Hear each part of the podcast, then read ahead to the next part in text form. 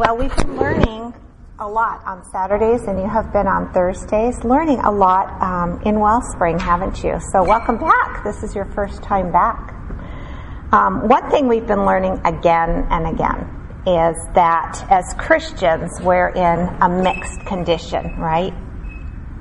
And that we need to be renewed every day by progressive sanctification.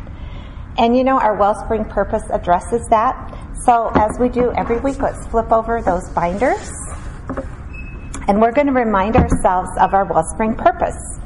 It's to equip and encourage the women of Grace Bible Church to shepherd their hearts toward Jesus Christ with the Word of God so that they live gospel transformed lives, thus strengthening the church in its gospel purpose. You know, from day one in Wellspring, one thing's for sure. We've been hearing a lot about shepherding, haven't we? Shepherding our heart. So here's a question I want to ask you. How would you describe heart shepherding to someone else? You know, one way I like to describe it is I like to call it, um, I like to compare it to parenting because we can all relate, can't we? You know, you don't need to have children though to know um, that parenting is a huge responsibility, isn't it? You know, there are no days off, right? We have to do it every minute, every day. We have to just keep doing it uh, for many, many years. And that's kind of like it is with shepherding our hearts.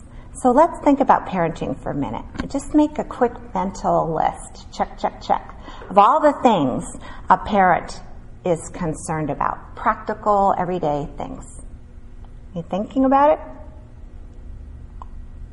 So maybe you're thinking, okay, well, proper nutrition or medical care or protection and shelter, clothing. What about the right kind of education? That's big on our minds. And of course, wise child rearing and discipline. Well, have you guys figured out where I'm going with this illustration? See, Christian, you and I are children of our Heavenly Father. So let's praise God, right? That He's provided everything, everything that we need to undertake the daunting task of shepherding our hearts, our inner man. Let's look at the list on your outline. And let's notice how it mirrors parental concerns that we've just listed. See, I'll read you the verses and then you can just jot down keywords as I read them. There's nutrition, and I have there Luke 4 4. And Jesus answered him, saying, It is written that man shall not live by bread alone, but by every word of God. There's protection, and Second Thessalonians 3 3 says, But the Lord is faithful. He will strengthen and protect you from the evil one. There's proper housing. And Psalm 91:1 says, Whoever dwells in the shelter of the Most High will rest in the shadow of the Almighty. Clothing, Romans 13:14 says, Clothe yourselves with the Lord Jesus Christ, and do not think about how to gratify the desires of the flesh. There's education, and we all know 2 Timothy 3 16 and 17 all scripture is inspired by God and is profitable for teaching, for reproof, for correcting, for training in righteousness. Here it is, so that the man of God may be adequate, equipped for every good work. And finally, discipline, 2 Timothy 1 7 says, For God did not give us a spirit of timidity, but a, power, a spirit of power, of love, and of discipline. We know that the Bible is thorough, don't we? It's accurate. It's complete. It's the tool that we need in order to live gospel transformed lives. And you know, just as any child needs consistent, ongoing, and meaningful times with her parent, so we need consistent, ongoing, and meaningful times with our Heavenly Father. And so, ladies, wouldn't we be wise to just step back and assess how we're doing in our heart parenting or heart shepherding, as we call it? Wouldn't we, we be wise to ask ourselves questions such as Am I really making sure that I am getting everything I need in order to grow and be strong in my walk with Jesus? Am I really being diligent to get the nutrition, the care, the protection, everything that's on your list, the shelter and the clothing and the discipline that my heart needs and can only get by meeting with God daily in His Word? Am I? Now, I'm not asking these questions to make us feel bad. Instead, I pray that we'll use these questions to ask God to reveal to us ways in which He is well pleased and ways in which we do need to change. Always remembering Philippians 2 13, for it is God who is at work in you, both to will and to work for His good pleasure. You know, we've all seen those packages that say handle with care, right? Well, as you recall from the lesson we had on prayer, we cannot and we should not attempt to shepherd our hearts without care and without what? Prayer, right? Prayer is so vitally important. Look at it in the back of your binder. It's the second word in discipline one, the heart. See, she prayerfully shepherds her heart toward God through the Word of God, and in particular, the Gospel. Sisters, let's make sure that we haven't been reading our Bibles. We like to say this just to check off that box on our to do list. I did that for years. But let's be careful, right? That we're carefully and that we're prayerfully and that we're eagerly taking our hearts before the Word of God daily in order to get everything that we need to grow and to mature into likeness of Christ. Now let's move on to discipline two the home. She ministers to those in her household with her heart for God and for the gospel. So when you think about the word household, what do you think of? What does the word home mean to you? Think about that for a minute. You know, the more important question, the better question, would be for me to ask you this. Um, what does God's Word have to say about the home? That's the better question. Because home most certainly is. It's the place we can kick off our shoes, we can put on our comfy sweats, right? We can relax, we can regroup, that's true. But we know that for Christians, oh, home is much more. Home is the place where we get to live out what? The gospel, right? To whom? To all who are living in our home and all who come and visit our home. See, focusing on the gospel will help us eagerly desire to imitate Christ and his sacrificial service. And so then the home is not about just, oh, being yourself and doing whatever you want. It's about being Christ's hands and his feet, which humbly and sacrificially serve others. How? Out of love. Why? Because of the gospel. Well, today's lesson is all about the home.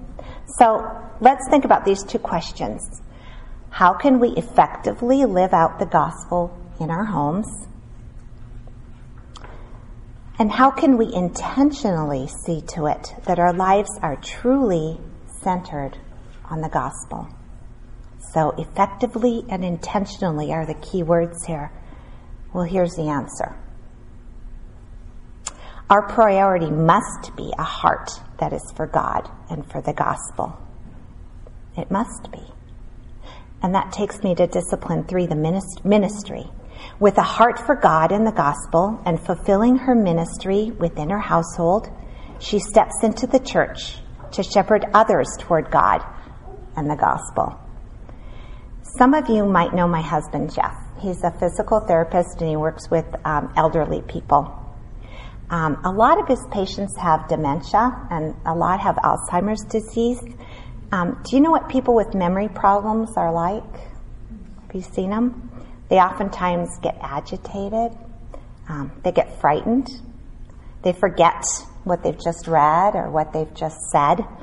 They get lost. Um, their mind wanders. Well, sisters, we in the church need to understand guess what? We ourselves are prone to what can be called spiritual dementia. Okay, what does that look like for us?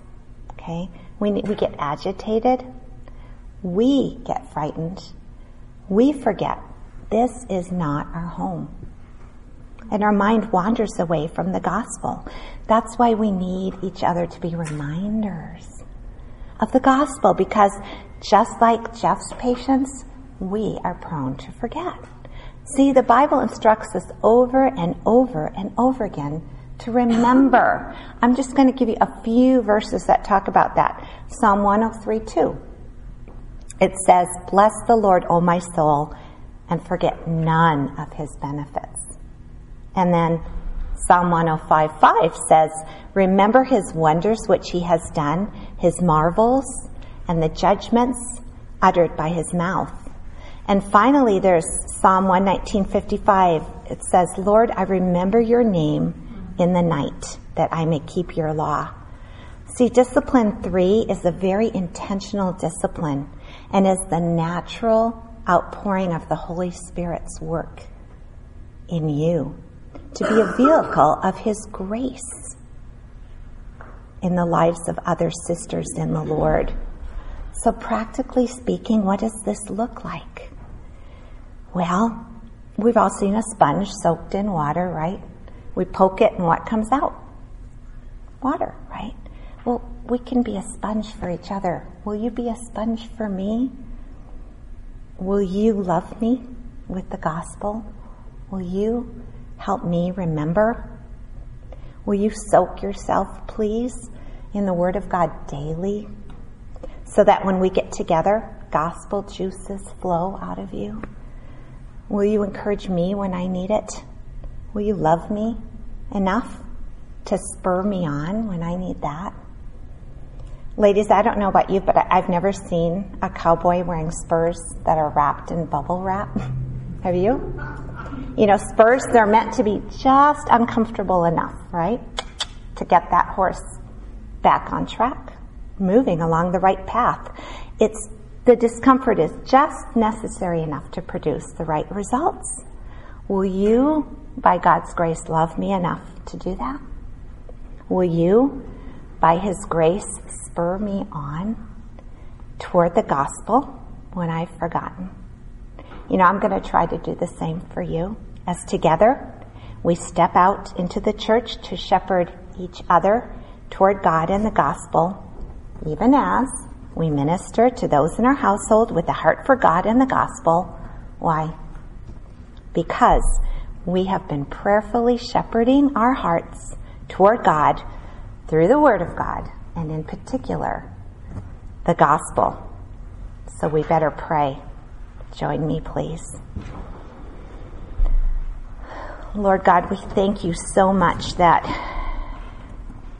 you've given us your word, that you have given us as our Heavenly Father everything we need so that we can parent our heart and shepherd our heart towards you every day, no days off. We thank you so much for that, Lord. And we do pray that we would spur one another on and help each other not to forget because we do know we are prone to forget. In Jesus' name, amen. So, as I mentioned a few minutes ago this morning, we're going to focus on the home because the home is very much on God's mind. And today we're going to discover what the Word of God says about the household and household relationships. We're going to see how disciplines one and disciplines two are connected and how they are intertwined throughout the entire scripture from the Old Testament to the New Testament. Today I was thinking of that when I was putting on my necklace. It's connected, right? So we have discipline one and discipline two. Connected. We're going to see nine character categories that help us see God's heart for scripture in household relationships. We're going to find examples in the Bible, uh, including women. They've grasped a heart. They've grasped God's heart for the household. And guess what? So sorry to say, we're going to see a lot of people that haven't. And we're going to see the impact and the consequences that these people's choices, both the positive and then the negative, have had across the generations. And then finally, it's my desire that this lesson will remind us to encourage each other and to persevere in the call and the privilege to cultivate Christ centered homes. Well, that's a lot of stuff, right? And this is a survey lesson, and we're going to go fast. And we're going to discover a lot of passages in the, in the Bible to gain a full sense of God's heart for the home. So, with every survey lesson, we start in the Old Testament and we work our way to the New. And we go back and forth because starting from the Old to the New, that's how God gradually unfolds His revelation to us. We're going to work our way from the back to the front so that we get a full sense of his heart. Okay, are you ready? Because we're going to be covering a lot of ground. So keep in mind, you know, I got to go fast. I don't want to keep us here till noon. I can't. So you, you might not be able to flip through every um, verse quickly. So just go with the flow, okay? So, because we're going to fly over some of those verses, we're going to hover over some, and then some we're going to actually drop down and land and walk around in them.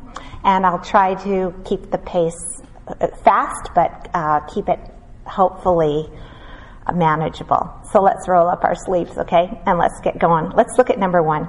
It's called the relationship between the heart and the household, or I'm sorry, the relationship between the heart and household relationships. So we're going to begin looking at Mosaic law.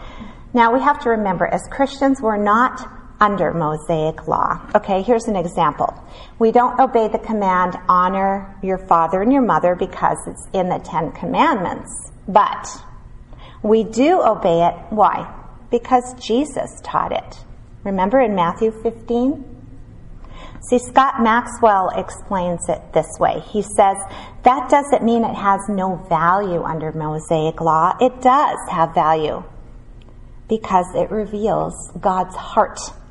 All of Scripture is revelation. All of Scripture is profitable, and all of Scripture in the Old Testament provides examples. We're going to look at a lot of examples today. So we, but when it comes to understanding uh, what to do in regards to our household relationships, we want to obey for the right reasons under Christ. We exalt Christ, and He is greater than Mosaic law. So the first stopping point is Exodus 20, where we'll see what God is revealing to us in Scripture about the connection between the heart and household relationships. So by the time we get to verse 12 in Exodus 20, we're right in the middle of the Ten Commandments. Okay, verses 12, verse 12 is, as a matter of fact, right in the middle. It's the fifth command. So the first four commandments, as you recall, they're concerned with Israel's relationship with God. Okay, how do they go? They're vertical, right? And then there are commandments that are horizontal specifically focusing on relationship between people. And this is right here where those commandments turn to that. Look at Exodus 20:12. It says, "Honor your father and your mother that your days may be prolonged in the land which the Lord your God gives you." So let's notice this is the first human relationship that God deals with, and what kind of relationship is it? Do you see it? It's the parent child relationship. Specifically, the way parents are to respond to their fathers and their mothers. Then verse 14 says, Do not commit adultery. And again, God is focusing on the home. See, he's concerned for the husband wife relationship. And then drop down, excuse me, to verse 17. See, here, God is concerned that Israel think rightly about their neighbors' households. when he says, You shall not covet your neighbor's house, you shall not covet your neighbor's wife, or his male servant, or his female servant, or his ox, or his donkey, or anything that belongs to your neighbor. Israel was supposed to be very, very concerned, right? That they weren't looking wrongly at another person's household. So here we are in the Ten Commandments, and the first four commandments address Israel's relationship to God, and then the very next thing God addresses is the household. Three times in the last six commandments, God had very specific expectations for the home. Do you see that as God is giving the Mosaic law, He's thinking about these basic foundational relationships? What's on God's mind? The home. All right, friends, let's go. Two books over to Deuteronomy, and we're, we're going to stay in Deuteronomy for a while. Now let's remember Moses led the Israelites out of Egypt, but what happened? They rebelled so they wouldn't take so they wouldn't get to take possession of the land that God was giving them. So they wandered through the wilderness 40 long years. They weren't allowed to go into the land until that generation that rebelled against God died off. So now, 40 years later, Moses is talking to the children who have grown up and who were told originally to honor their parents. So here we are at the very end of Moses' life, and he's reteaching them the law prior to their going into the promised land. All right, let's skip over Deuteronomy 4 and go to Deuteronomy 6, 4 through 9 on your outline there. These verses are called the Shema. They mean to hear, to listen, and to obey from Hebrew. So, as we read, let's note the verbs and the references to the heart. Let's notice how God wants Israel to show their commitment to Him by loving Him with all that they are, no exceptions. Okay, we're going to look for those verbs. Excuse me. Hear, O Israel, I'm in verse 4. The Lord is our God, the Lord is one. You shall love the Lord your God with all your heart and with all your soul and with all your might. There's discipline one, right? These words, verse 6, which I am commanding you today, shall be on your heart. Okay, what is he saying? He's saying that the words of God in your heart are to come in contact with one another. Okay, that's discipline one also. What does he say next? Let's look at verse 7. You shall teach them diligently to your sons and shall talk of them when? When you sit down, when you walk by the way, and when you lie down, and when you rise up. You shall bind them as signs on your hands, and they shall be as frontals on your forehead, and you shall write them on the doorposts of your house and on your gate. And there is discipline too. So, how would you restate God's heart for the household after what we just read? Okay. Here's what we could say. Israel, everything you do in your houses, from lying down when you go to sleep, to getting up from sleep, to just walking and talking on the way. As you leave your house and you're headed out for the day, guess what? There is the Word of God. And as you come home to your houses, there is the Word of God. Your houses, Israel, your houses are to be dominated by your concern for what? The Word of God. Let's be sure that you and I grasp that inseparable connection that followed right on the heels of what? Love the Lord your God with all your heart. Notice God's intent, it's not just for that generation either, is it? He's saying, uh uh-uh, uh it's not just for you. You must also do what? Teach, right? Teach it to your children. And you see how this follows closely on the heels of very important caring for your own soul? So God's heart has always been that we would take care of our own heart with His Word, but it doesn't stop there. And tell it to our children. See, discipline one and discipline two, they're inseparable. So let's go over one chapter now to Deuteronomy 7, 1 through 5, and we're going to see another requirement that God places on the older generation. In verses 1 through 3, Israel is are told that when they enter the promised land, okay, here's what they are to do destroy the inhabitants totally, make no treaty with them, show them no mercy. Let's look at verse 3. Deuteronomy 7, verse 3. Furthermore, you shall not intermarry with them. You shall not give your daughters to their sons, nor shall you take their daughters for your sons. Okay. Why on earth so radical?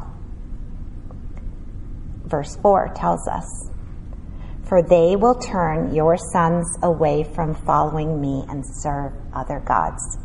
Would you please put a little star by that verse? Because we're going to see it played out in history of Israel in just a few minutes. Let's notice, though, the dire consequences of allowing daughters and sons to intermarry with those of another God. What happens? Then the anger of the Lord will be kindled against you, and he will quickly destroy you. So who's responsible who's responsible for obeying? Mm-hmm. It was on all the adults, right? To obey. So, first, all the adults to obey God by not intermarrying. And then, do you see it? Specific adults, the parents, to not allow their children to intermarry. So, first, adults don't intermarry. Parents, don't allow your children to intermarry. So, let's not miss the heart issue behind this burden. Do you see it? children get their hearts turned away from God when they get into a marriage relationship with somebody who has another God. See, over and over again, we're seeing the inseparable connection between what Israel does with their hearts and the impact that it makes on the next generation. Wow. I want you to notice also this is a two way street. See, what's going on in our home, it does influence our heart. In the same way that our heart does influence what's going on in our home. And we're going to see the heart's influence again in our next passage, and that is Psalm 78, 1 through 8, down there at the bottom of the page. And as we read this, let's count how many generations are addressed here. Starting at verse 1. Listen, O my people, to my instruction. Incline your ears to the words of my mouth. I will open my mouth in a parable. I will utter dark sayings of old, which we have heard and known, and our fathers have told us. We will not conceal them from their children, but tell to the generation to come the praises of the Lord and his strength and his wondrous works that he has done. Verse 5 For he established a testimony in Jacob and appointed a law in Israel, which he commanded our fathers that they should teach them to, see it? Their children. Verse 6 That the generation to come might know, even the children yet to be born, right? That they may arise and tell them to their children. Wow. Okay, so let's count how many we have here. Okay, first there are the ancestors, and then second, the people in the current generation, and then third, the children yet to be born, and then their grandchildren. So that's four generations. Wow. So finally we get to verse 7, and that reveals what we are all supposed to tell. Here it is that they should put their confidence in God and not forget the works of God, but keep his commandments and not be like their fathers, a stubborn and rebellious generation, a generation that did not prepare its heart and whose spirit was not faithful to God. So, ladies, what's the main concern? It's the next generation, isn't it? That they all must know God. They must know that He's trustworthy and that they can put their confidence in Him and that they are to obey Him.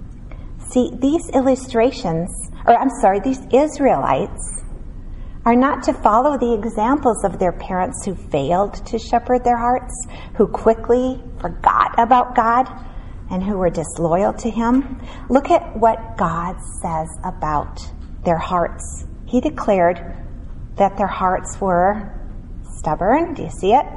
And rebellious.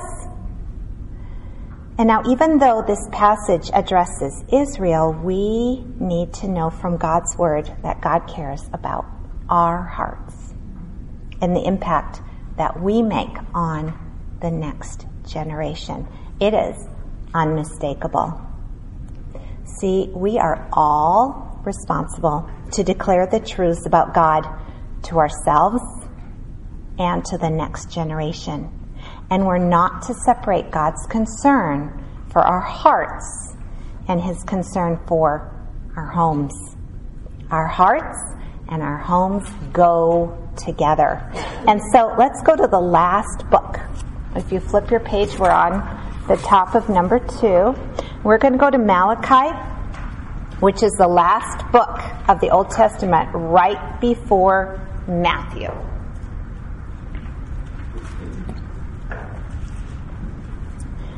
Now, God is telling Israel what will precede Christ's return. In Malachi 4, verse 5, he says, it says, Behold, I'm going to send you Elijah, the prophet, before the coming of the great and terrible day of the Lord.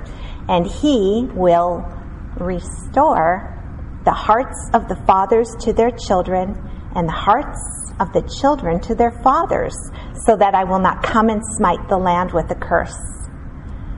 So God is saying He's going to come and smite everything, and one of the ways that they can be ready is to strengthen their families. God's heart is strongly inclined toward the home. It is really important in His mind. And you see that Luke 1 reference right there in your outline. That's where you find the fulfillment of Malachi 4 in John the Baptist. John was to make certain that Israel did not miss the household relationships. And God's heart for the household relationships continue to be displayed in the New Testament. So let's go there. Let's turn to uh, Ephesians 6, 1 through 4. And we're going to see again how God has this inseparable relationship between the heart and the home. Ephesians 6, 1 through 4. Children, Obey your parents in the Lord, for this is right. Honor your father and mother, which is the first command with a promise, so that it may be well with you and you may live long on the earth. Fathers, do not provoke your children to anger, but bring them up in the discipline and instruction of the Lord. Okay, this is a repeat of the fifth commandment. It is now brought under the authority of Christ for his church. So, first, Paul addresses our role as children. Obey your parents, right? How? In the Lord. Okay? We must shepherd our hearts well in the gospel so as to obey and honor our parents in a way that will honor the Lord with the right inward attitude as well as the right outward actions in our tone, our face, our posture. And then in verse 4, talks to the fathers. Fathers, do not provoke your children to anger, but bring them up in the discipline and instruction of the Lord. So parents, in particular, must be faithful with discipline and instruction in the Lord. Why? So as not to frustrate their children and all of us, as we interact with the next generation, not just our kids, our grandkids, I'm talking kids in the church too. As we live out God's word and hold out God's word to them, we need to remember that it's the only thing that gives wisdom, right? That leads to salvation. We need to remember that the next generation needs the gospel.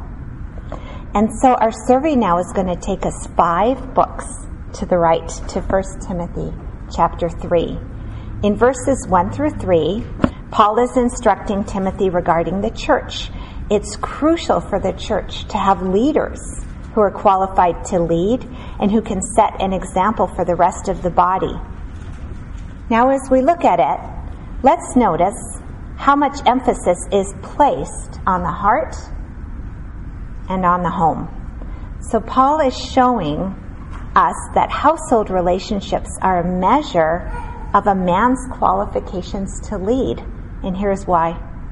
If he's going to be part of what God is doing in the world, especially in the church, how could he not be concerned about his household?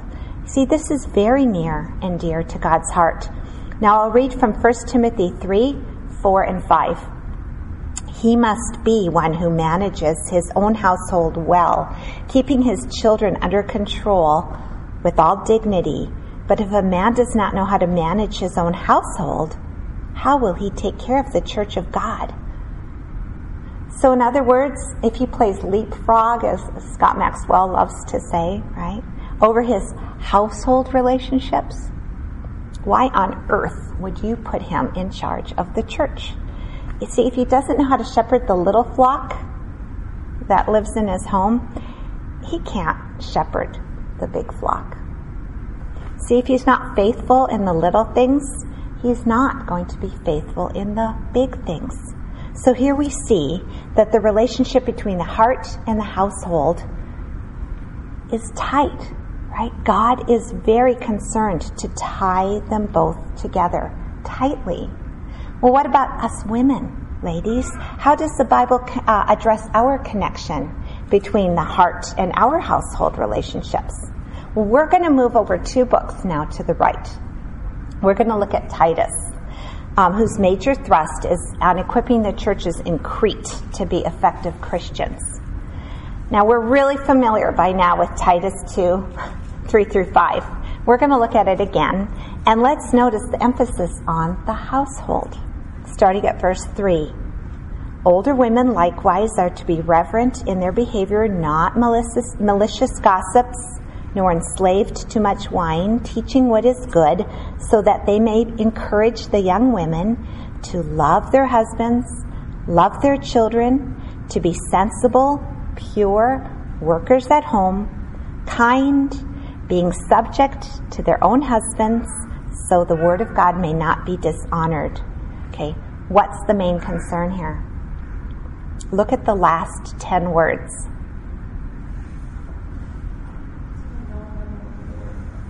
so that the, the Word of God, right, will not be dishonored. It's the Word of God. Here's what we need to see a woman's faithfulness in household relationships and in godly character, which flows out of a heart that seeks God in His Word, is of great significance. I'm going to say that again. A woman's faithfulness in her household relationships and in godly character, which flows out of a heart that seeks God in His Word, is of great significance. Why? Here it is. Because it impacts the way others speak of God's Word. Wow, this is so important. Well, we have to move along. So we're right now on number two, page two, number two, one Old Testament woman who grasped God's word for the family and for the home. We're going to begin back in the Old Testament now again, and we're going to talk about Ruth. She's a woman who grasped God's heart for the family and for the home. So historically speaking, Ruth's life took place at a time before the kings in Israel, when the judges ruled. I don't know how many of you are at Judges yet in your reading plan, but it ends very sadly with these words In those days there was no king in Israel, and everyone did what was right in his own eyes. Yeah, sadly, because there was no submission to the authority of God, people, even priests, did as they thought was right in their own eyes. And thus, what happened? Sin was rampant. and then, you know what? In the midst of this dark period of history, we get a treat. We get Ruth. She was a very virtuous woman. She lived in troubled times and she faced trials of her own terrible grief, and yet she clings to God. Let's look. In Ruth 1, we find a Jew named Elimelech who takes a wife, Naomi, and his sons, and they move to Moab because there was a famine in Israel. And then Elimelech dies. And after that, his sons marry Moabite women. And then both sons die. And that's hard, isn't it? Can you imagine what life must have been like for Naomi? But then Naomi hears that the famine back home in Israel is over. And so she decides to go home, to go to Bethlehem. But before she leaves, she encourages her two daughters in law to stay in Moab, in their own land, with their own people, their own language, their own culture. Why? Well, who knows? She thinks, you know, in time they might even find new husbands. So Orpah, one of the daughters in law, accepts the counsel, and you know what? We never hear from her again. But Ruth, what happens with Ruth? She's determined, isn't she, to cling to Naomi, her mother in law. Look at Ruth 1 16 through 17, where she makes a really bold declaration of faith. Do not urge me to leave you or turn back from following you, for where you go, I will go. Where you lodge, I will lodge. Your people shall be my people, and your God, my God. wow. Did you get the importance of Ruth's decision? She didn't want to stay in Moab. She didn't want to go back to those Moabite gods. She declares that Naomi's God, Yahweh, the one true God, is her God. Now let's read what she says next. And we're in verse 17. Where you die, I will die, and there I will be buried. Thus may the Lord do to me and worse, if anything but death parts you and me. And when she saw she was determined to go, she said no more to her. See, in Ruth's mind, to have Yahweh as her, as her God meant being devoted to her mother in law. Isn't that amazing? Ruth is a beautiful role model of a woman whose heart for the one true God was first demonstrated by her loving her widowed mother in law. Now, that same mother in law, who, by the way, told her, what? Go back to Moab and the Moabite gods and find a husband. And that same mother in law, who, by her own admission, was a very bitter woman. You see that in verse 20. See, she returns to Bethlehem, and the other women say, they look at her and they don't recognize her. They say, Is this Naomi? She says, do not call me Naomi, which means pleasant, but call me Mara, which means bitter. For the Almighty has dealt very bitterly with me. See, she's not just bitter. Who's she bitter at? Right? God. See, there's a sense of entitlement we see here, kind of like, I deserve better. But you know what? This proud, bitter woman is family that it's the family that Ruth chose to love even though Ruth was a foreigner and even though she had no guarantees that she would ever marry, ever marry or have children, her love for God drove her to Naomi. And so from the book of Ruth, we know she went on to marry Boaz. It's a beautiful love story. And they had a child named Obed. And I want you to listen to what the women say to Naomi after Obed, her grandson, is born. And that's in chapter 4, verses 14 and 15. Then the women said to Naomi, Blessed is the Lord who has not left you without a redeemer today. And, and may his name become famous in Israel. May he also be to you a restorer of life and a sustainer of your old age. For your daughter in law who loves you is better to you than seven sons, has given birth to him. And this same Obed wound up being whose grandpa, do you remember? Right, King David's. well, I wish we could say, yay, and we'd be done on that happy note, but you know, sadly, we have to move on to numeral three, Old Testament failures to grasp God's heart for the home and the family. Okay, now there are lots of references there, but we're going to focus on the last two. So please turn to 1 Kings chapter 16. And I'm going to give you a little context while you're turning there. So God made David king over all of Israel, all 12 tribes. And David was succeeded by his son Solomon as king. And then after Solomon, the kingdom, it was split in two. You have the north and the south.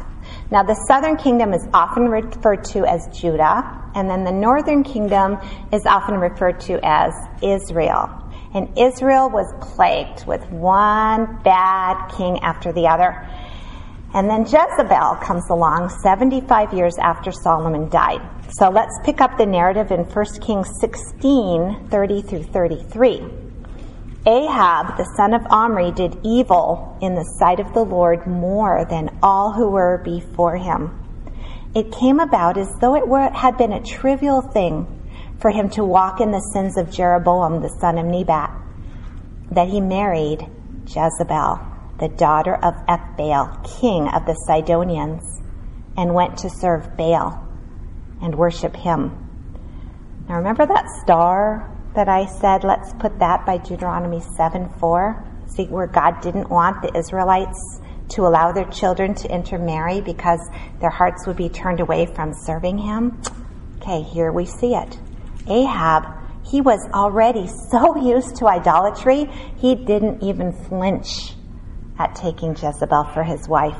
She was a foreign, idol worshiping princess. Oh, Oh no, right? We're going to see the progression of hard harden, heart hardening here. Because once Ahab took Jezebel, what did this wretched king do? Let's look at 1 Kings 16 32.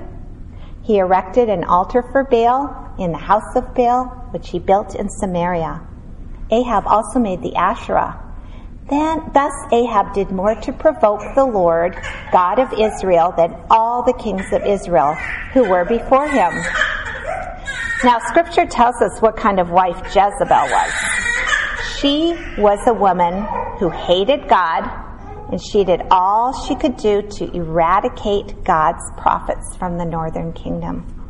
She was a woman who had murder on her heart, and she thought only of doing what would benefit her See, it's no secret that Israel was plagued with idolatry all throughout her history, but you know, most of the time Israel paid some kind of lip service to God, you know, but not Jezebel. She wanted to destroy worship of Yahweh. And her husband Ahab, guilty, equally as guilty. Let's look at First King. Well, don't look. I'll just tell you. First Kings 21 um, describes him as a pouty, temperamental, and moody and egotistical king. And it says, Surely there was no one like Ahab who sold himself to do evil in the sight of the Lord because Jezebel, his wife, incited him. Yikes. Well, one day, here's the story Jezebel finds out her husband Ahab is sullen and vexed. He's that a lot. Um, here's the reason why this time. There's a man named Naboth who had a vineyard. And he wouldn't sell his vineyard to Ahab. So, Jezebel takes matters in her own hands and she schemes and she lies and she finally has Naboth killed. Now remember, he was an innocent man, right? Why did she do that? So her husband could acquire a piece of property, a chunk of land, right? A piece of real estate? Yeah. so Jezebel, she had no regard for the ways of God because let's remember that in Israel, land, you weren't supposed to sell it. Land was supposed to stay in the family. See, it's a trivial thing for her to take a man's life and to rob the family of his inheritance. See, this family, they spawned evil. That was their home. A place that spawns evil even against one another. See, they have rejected any semblance of God's heart for the household. See, there's pervi- pervasive rottenness. And sadly, it's spreading. So now please turn to 2 Kings 11, where eventually Ahab and Jezebel had a daughter named Athaliah. Now let's read and find out what kind of daughter these two had. What kind of daughter did they produce? Okay, so we're going to now take our story from the northern kingdom to the southern kingdom called Judah. Athaliah married Joram, king of Judah, and I'm going to pick up the narrative, 2 Kings 11, 1 through 3. Athaliah and Joram have a son named Ahaziah, and after their son is killed, his mother, Athaliah, is so, je- so zealous to rule as queen mother and control Judah that, verse 1, what did she do? She rose and destroyed all the royal offspring. Okay, yikes. Did you get that? She killed her own grandchildren so that she could sit on the throne.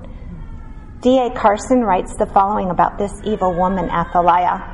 She is the utterly vile mother of Ahaziah, king of Judah, who was killed. Okay? One could imagine a lot of different actions that a queen mother might take on learning of the assassination of her son. Athaliah's reaction? Kill the entire family. So she commands the palace guards, ensuring that her dead son's children and grandchildren are wiped out, except, unbeknownst to her, for her infant grandson Joash, who was saved, ta-da, by his aunt Jehosheba. She could have been killed herself for doing that. She secretly hides him uh, with his wet nurse. Okay. Thus, Athaliah secures power for herself. So here we have an account of two women who are related to each other. Okay, so we have the wretched grandmother, Athaliah, who would murder her own grandchildren, and the other, the God fearing aunt, Jehosheba, uh, who will risk her own life in order to save her nephew from his grandmother's murderous tyranny and who, in thus doing, spares the Davidic lineage. You can read about her in 2 Kings 11. Oh man, you know what? It's really easy to be appalled, I know, and totally repulsed by Athaliah's wicked behavior. But here's what we should not miss. We need to be on guard for our own hearts and our own households because, ladies, apart from God's intervening work, in our lives, we know that our own hearts can become quickly hardened, self grasping, self serving, even murderous, as we quickly get angry and frustrated with our roommates, our children, our husbands, our parents, our guests, other family members, anyone in our household who gets in the way of our reigning as Queen Mother in our own homes, thinking it's our roost to rule. Okay, let's remember we came into the world with that very same sinful heart that they did. But that's why, ladies, we must guard our heart. We must lay our hearts bare before the Word of God and we must plead for a heart for our household that matches God's so that we can carry the same burden and the same concern for the home that He has. You know what? The fact is, we will impact our home and our family. We will. The question is, how? Right, so we started looking at the connection between the heart and household relationships in Scripture. We saw the way Ruth's heart for God impacted her household in a beautiful way. And now we've just seen how destruction, or how destructive it is when there is rejection of God's heart for the household.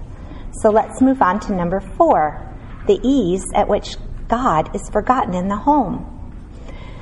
Now, context wise, we're back in the plains of Moab where Moses is reteaching the law to Israel. This is just 40 years after they left slavery and long before they had a king. And what is the dire warning when life is good, when you're on easy street, when nobody is rocking your boat? Let's look. Okay, Deuteronomy 6, 10 through 12. Let's find out what Moses is warning them about. Then it shall come about when the Lord your God brings you into the land which he swore to your fathers, Abraham, Isaac, and Jacob, to give you great and splendid cities which you did not build, and houses full of good things which you did not fill, and cisterns, hewn cisterns, which you did not dig, vineyards and olive trees which you did not plant, and you eat and are satisfied, then watch for yourself. Watch yourself that you do not forget the Lord who brought you from the land of Egypt out of the house of slavery. Deuteronomy 8 10 through 20 is full of words of caution and warning and heart shepherding. So let's turn there and begin reading in verse 10, chapter 8. When you have eaten, and are satisfied and you bless the Lord your God for the good land which he has given you, beware that you do not forget the Lord your God by not keeping his commandments and his ordinances and his statutes which I am commanding. So what's the danger, ladies? What will happen to the heart that is not properly guarded? Okay, look at verse 14. Then your heart will become proud and you will forget the Lord your God who brought you out of the land of Egypt, out of the house of slavery. So when we're in a comfortable situation and things are going well, that is the time to beware, to be mindful, right? Of God's warnings because otherwise we might deceive ourselves. Look with me at verse 17. Otherwise you may say, my power and strength of my hand made me this wealth. You see it? Christian, we must understand the household, that very same place of blessing can be the exact same place that what? Forgets. Forgets that it is God who is the blessing giver. See, it's very easy to forget God in the home. But thankfully, thankfully, in Christ, the household can become a platform for impacting everyone else in the, in the household with the gospel. See, the next generation needs to hear us talking often about how grateful we are for God's provision. Now, please hear me, because I'm not talking about stuff. Uh, because if we don't cultivate a heart of thankfulness for the gospel, we may find ourselves living as if our greatest treasures and blessing are what, uh, what belong to us, rather than the treasure of us belonging to God. So let's move on to number five, the impact of one's faith on the entire household. How you doing? You doing all right? We're moving fast, um, but let's keep going. Let's go to Acts 16, and you can read in Acts 10 about Cornelius on your own and read about how Cornelius brings the gospel and his household together. In Acts 16:13, Paul makes his way to Philippi on his second missionary journey. On the Sabbath day, I'm reading from verse 13, chapter 16, we went outside the gate to a riverside where we were supposing that there would be a place of prayer, and we sat down and began speaking to the women who had assembled and a certain woman named Lydia from the city of Thyatira, a seller of purple fabrics, a worshiper of God, was listening. And the Lord opened her heart to respond to the things spoken by Paul. And when she and her household had been baptized, she urged us, saying, If you had judged me to be faithful to the Lord, come to my house and stay. And she prevailed upon us. So what's happening? Lydia had her heart opened by the Lord, and that made a huge impact on her whole household. They were baptized. See, Lydia brings the gospel and her household together. Now let's look down in verse 29. We'll see the same thing with the Philippian jailer. So you remember the background. There was an uprising, and Paul and Silas get thrown in jail, and they're singing at night, and there's the earthquake, and the jailer's about to thrust the sword into his belly because he's going to be killed anyway if his prisoners escape. And Paul says, No, stop! Right? He says, Don't, don't, because we're all here. And what does the jailer do? Acts 16:29 he called for the lights and rushed in trembling with fear and he fell down before Paul and Silas. And after he brought them out he said sirs what must I do to be saved? And they said believe in the Lord Jesus Christ and you shall be saved you and your household. And they spoke the word of the Lord to him importantly together with all that were in his house. And what happened? They took them that very hour and washed their wounds and or he took them and washed their wounds and immediately he was baptized he and his whole household who heard and were and believed and were saved. You see the jailer do you see it? He brings the gospel and his household together. And they're saved and they're baptized. And then he brought them in the house verse 34 and set food before them and rejoiced greatly having believed in god with his whole household. So they have their first small group meeting right there, right? in the house, rejoicing greatly in their salvation. Notice the impact that just one person has made on the household. See, in all these instances, the household, it's the first place of impact. Sisters, God desires to use us the same way, doesn't He? He desires to have us bring the gospel and our household together each and every day. We know we need to do that effectively. How? By loving the Lord Jesus Christ because of His Word. We need to feed daily on His Word. But there are also attacks that happen on the home, right? Number six, the attack on the home. So let's head over to 2 Timothy chapter 3. And as you're turning there, 2 Timothy 3, I want to ask you this question. Since there's such a link between the heart and the home, is it any surprise that the home is a place of constant attack by the enemy? Shouldn't be a surprise, should it? Let me read from verse 1, 2 Timothy 3. But realize this, that in the last days difficult times will come. Men will be lovers of self, lovers of money, boastful, arrogant, revilers, disobedient to parents, ungrateful, unholy, unloving, irreconcilable, malicious gossips without self control, brutal, haters of God, treacherous, reckless, conceited, lovers of pleasure rather than lovers of God, holding to a form of godliness although they have denied its power, avoid such men as these. For among them are those who enter into households and captivate weak women, weighed down by sins, led on by various impulses, always learning, and never able to come to the knowledge of truth. Avoid such men as these. 2 Timothy 3 5. Paul tells Timothy that they creep into houses and capture weak women. Sisters, that's the terminology you'd think of a, a creep. I mean, a crook, right? A real creep. a thief, a robber. They creep around and they capture.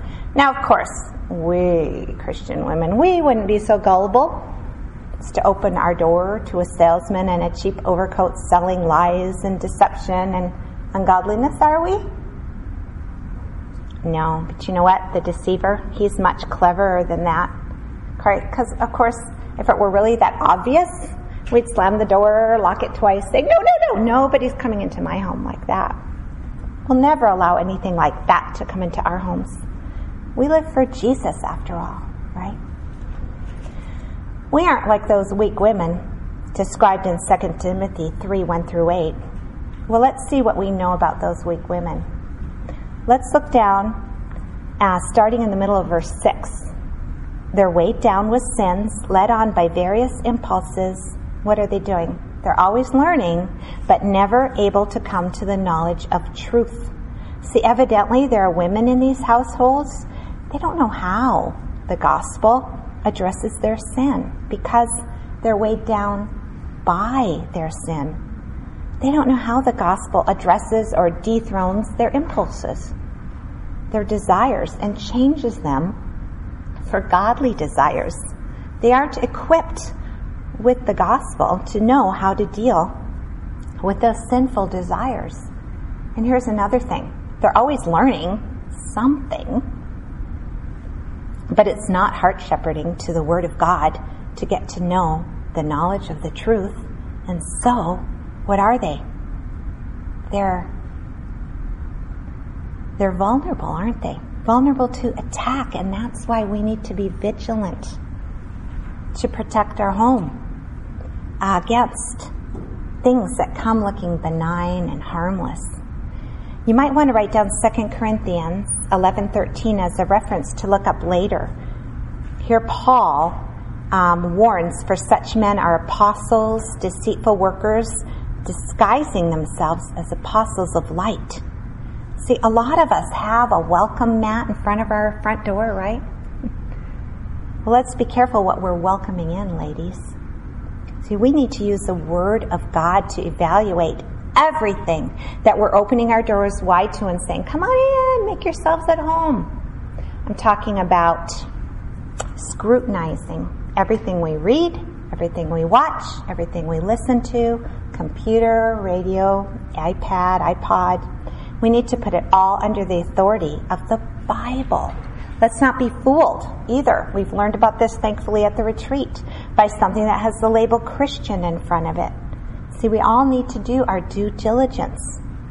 And the only way we can be equipped to do that rightly is by living out discipline one. See, the world is a pleasure seeking, pleasure worshiping world, isn't it? And unfortunately, we're often too eager to follow along, not realizing that in doing so, we're missing the ultimate pleasure of knowing and obeying our God. That's why Psalm 16:11 is listed on your outline. And it says, "You Make known to me the path of life. In your presence is fullness of joy. In your right hand are pleasures forever.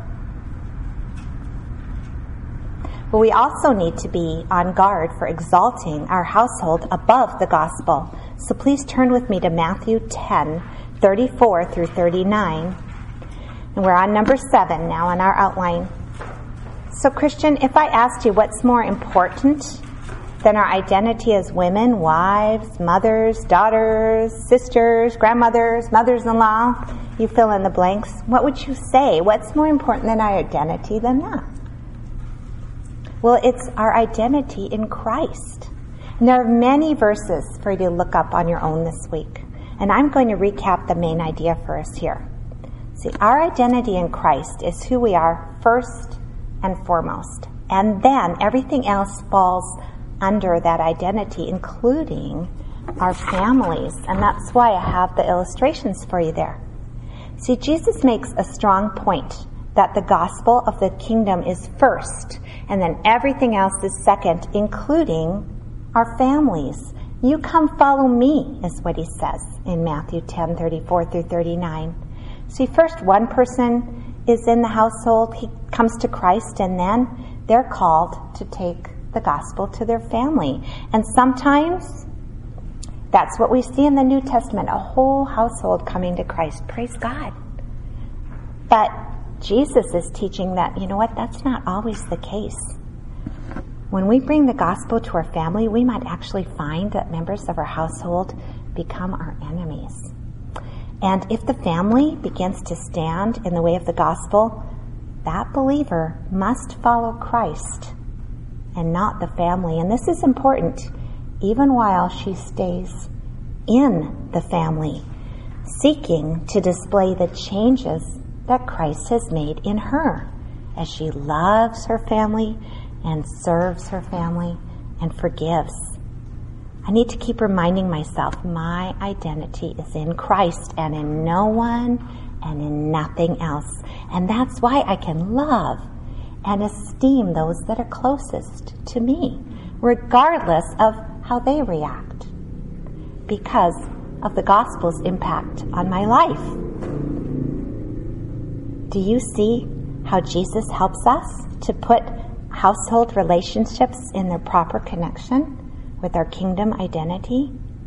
See, in Matthew 12:50, he says, "Whoever does the will of my Father who is in heaven, he is my brother, my sister, and my mother." He's helping us understand household relationships in their proper relationship. So what practical difference does it make? It makes all the difference in the world. Getting the direction of influence is vital. See, if I put my household connect identity first and then my identity in Christ, what might you hear me say? You might hear me say something to excuse my behavior. You might hear me say, well, that's just the way I was raised. My, my family, they always argue. Quick tempers, oh, they run in my family. We're Irish. Um, my dad never praised me, etc. But when I place my household identity and my family identity under my identity in Christ, then it's Christ's work in me that gets brought into the household and not the other way around. See, our identity in Christ, it's bigger than our household and family identity, and that needs to be the direction of our influence. So let's quickly move on to submission to a husband requires a strong grasp on the gospel. In Ephesians 5 22 through 24, you can turn there if you want. It says, Wives, be subject to your own husbands as to the Lord, for the husband is the head of the wife, as Christ also is the head of the church, he himself being the Savior of the body. But as the church is subject to Christ, so also wives ought to be to their husbands in everything. See, when we think of marriage, we're to think of Christ and the church. See, married or not, we're to be the kind of women who treasure and support and build up marriage in the way we think about marriage, in the way we talk about marriage, and the way that we respond to marriage. And understanding that changes everything. It changes submission from being, oh, that dreaded word, as the world says, to that beautiful word picture, doesn't it? Of how Christ again and again submitted himself to the will of the Father, just as husbands are to submit themselves to the headship of the Lord, and wives are to submit themselves to the leadership of their husbands. We believers are to submit to Christ in everything because of all that he has done for us through his shed blood on the cross. And that's why rehearsing the gospel is so good for us. So if you have a husband, your husband is your leader. And at those times when we struggle to trust our earthly leader, you know what? We still can follow him. Why? Well, because our heavenly leader, Jesus, he's always trustworthy, isn't he? He's sovereign and he's good, and that is where we rest our confidence in submitting to our husbands and where we encourage each other to do likewise. And so finally, number nine, we get to a New Testament model marriage, Priscilla and Aquila. We don't have much time to talk about them, but just let me tell you about this dynamic duo was used by Paul so well. He even says that they risked their lives for him, for the gospel. This was an impressive marriage. One of the things you can remember about Priscilla and Aquila is that they were useful in the gospel because they were able to help a brother named Apollos to understand he was deficient in doctrine and they right there the two of them helped Apollos understand the gospel. This was an impressive marriage and this is how our marriages can be. Wow. Well, we made it, ladies. By the skin of our teeth, we reached the end of our Bible survey. So how would you summarize what we've seen?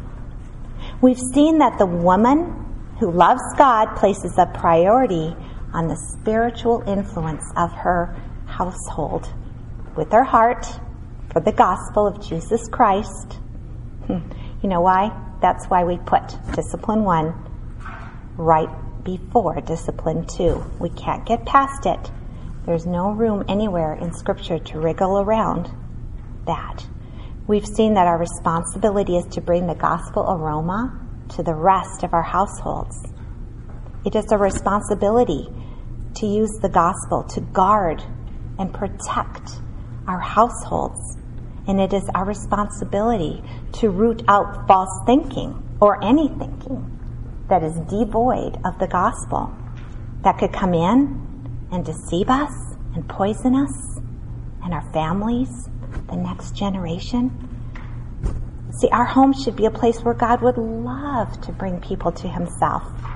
People who live there and people whom you make feel at home as they visit.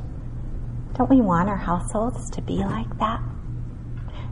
Don't you want to encourage our friends and children to have homes like that, a place where He would love to work and to bring others to Christ? You know, we said in the beginning, the household is um, it's a place of our biggest failures. So I hope you're not sitting there going, oh, that's not me, because I want to leave you with this encouragement. You know what? Our hope is not in ourselves, right? Our hope is in the grace of God. That grace, He's lavished on us. We need to remember that. That same grace that saves us, it's the same grace that sanctifies us and restores what has been torn down. It's all in God's grace. And with that, I'm going to pray and then we can go to our groups. Would you pray with me, please? Lord God, we need you. We need to get our eyes on you. We need to put ourselves under the authority of the gospel. We need to remember how important it is not only to shepherd our own hearts well, but to bring the gospel to the next generation. Whether we have children or not, Lord, they are looking at us. Help us remember the way we act points to you. Oh Lord, we need you. Thank you that you supply everything we need to live a life that is pleasing to you. We thank you. We love you. In Jesus' name, amen.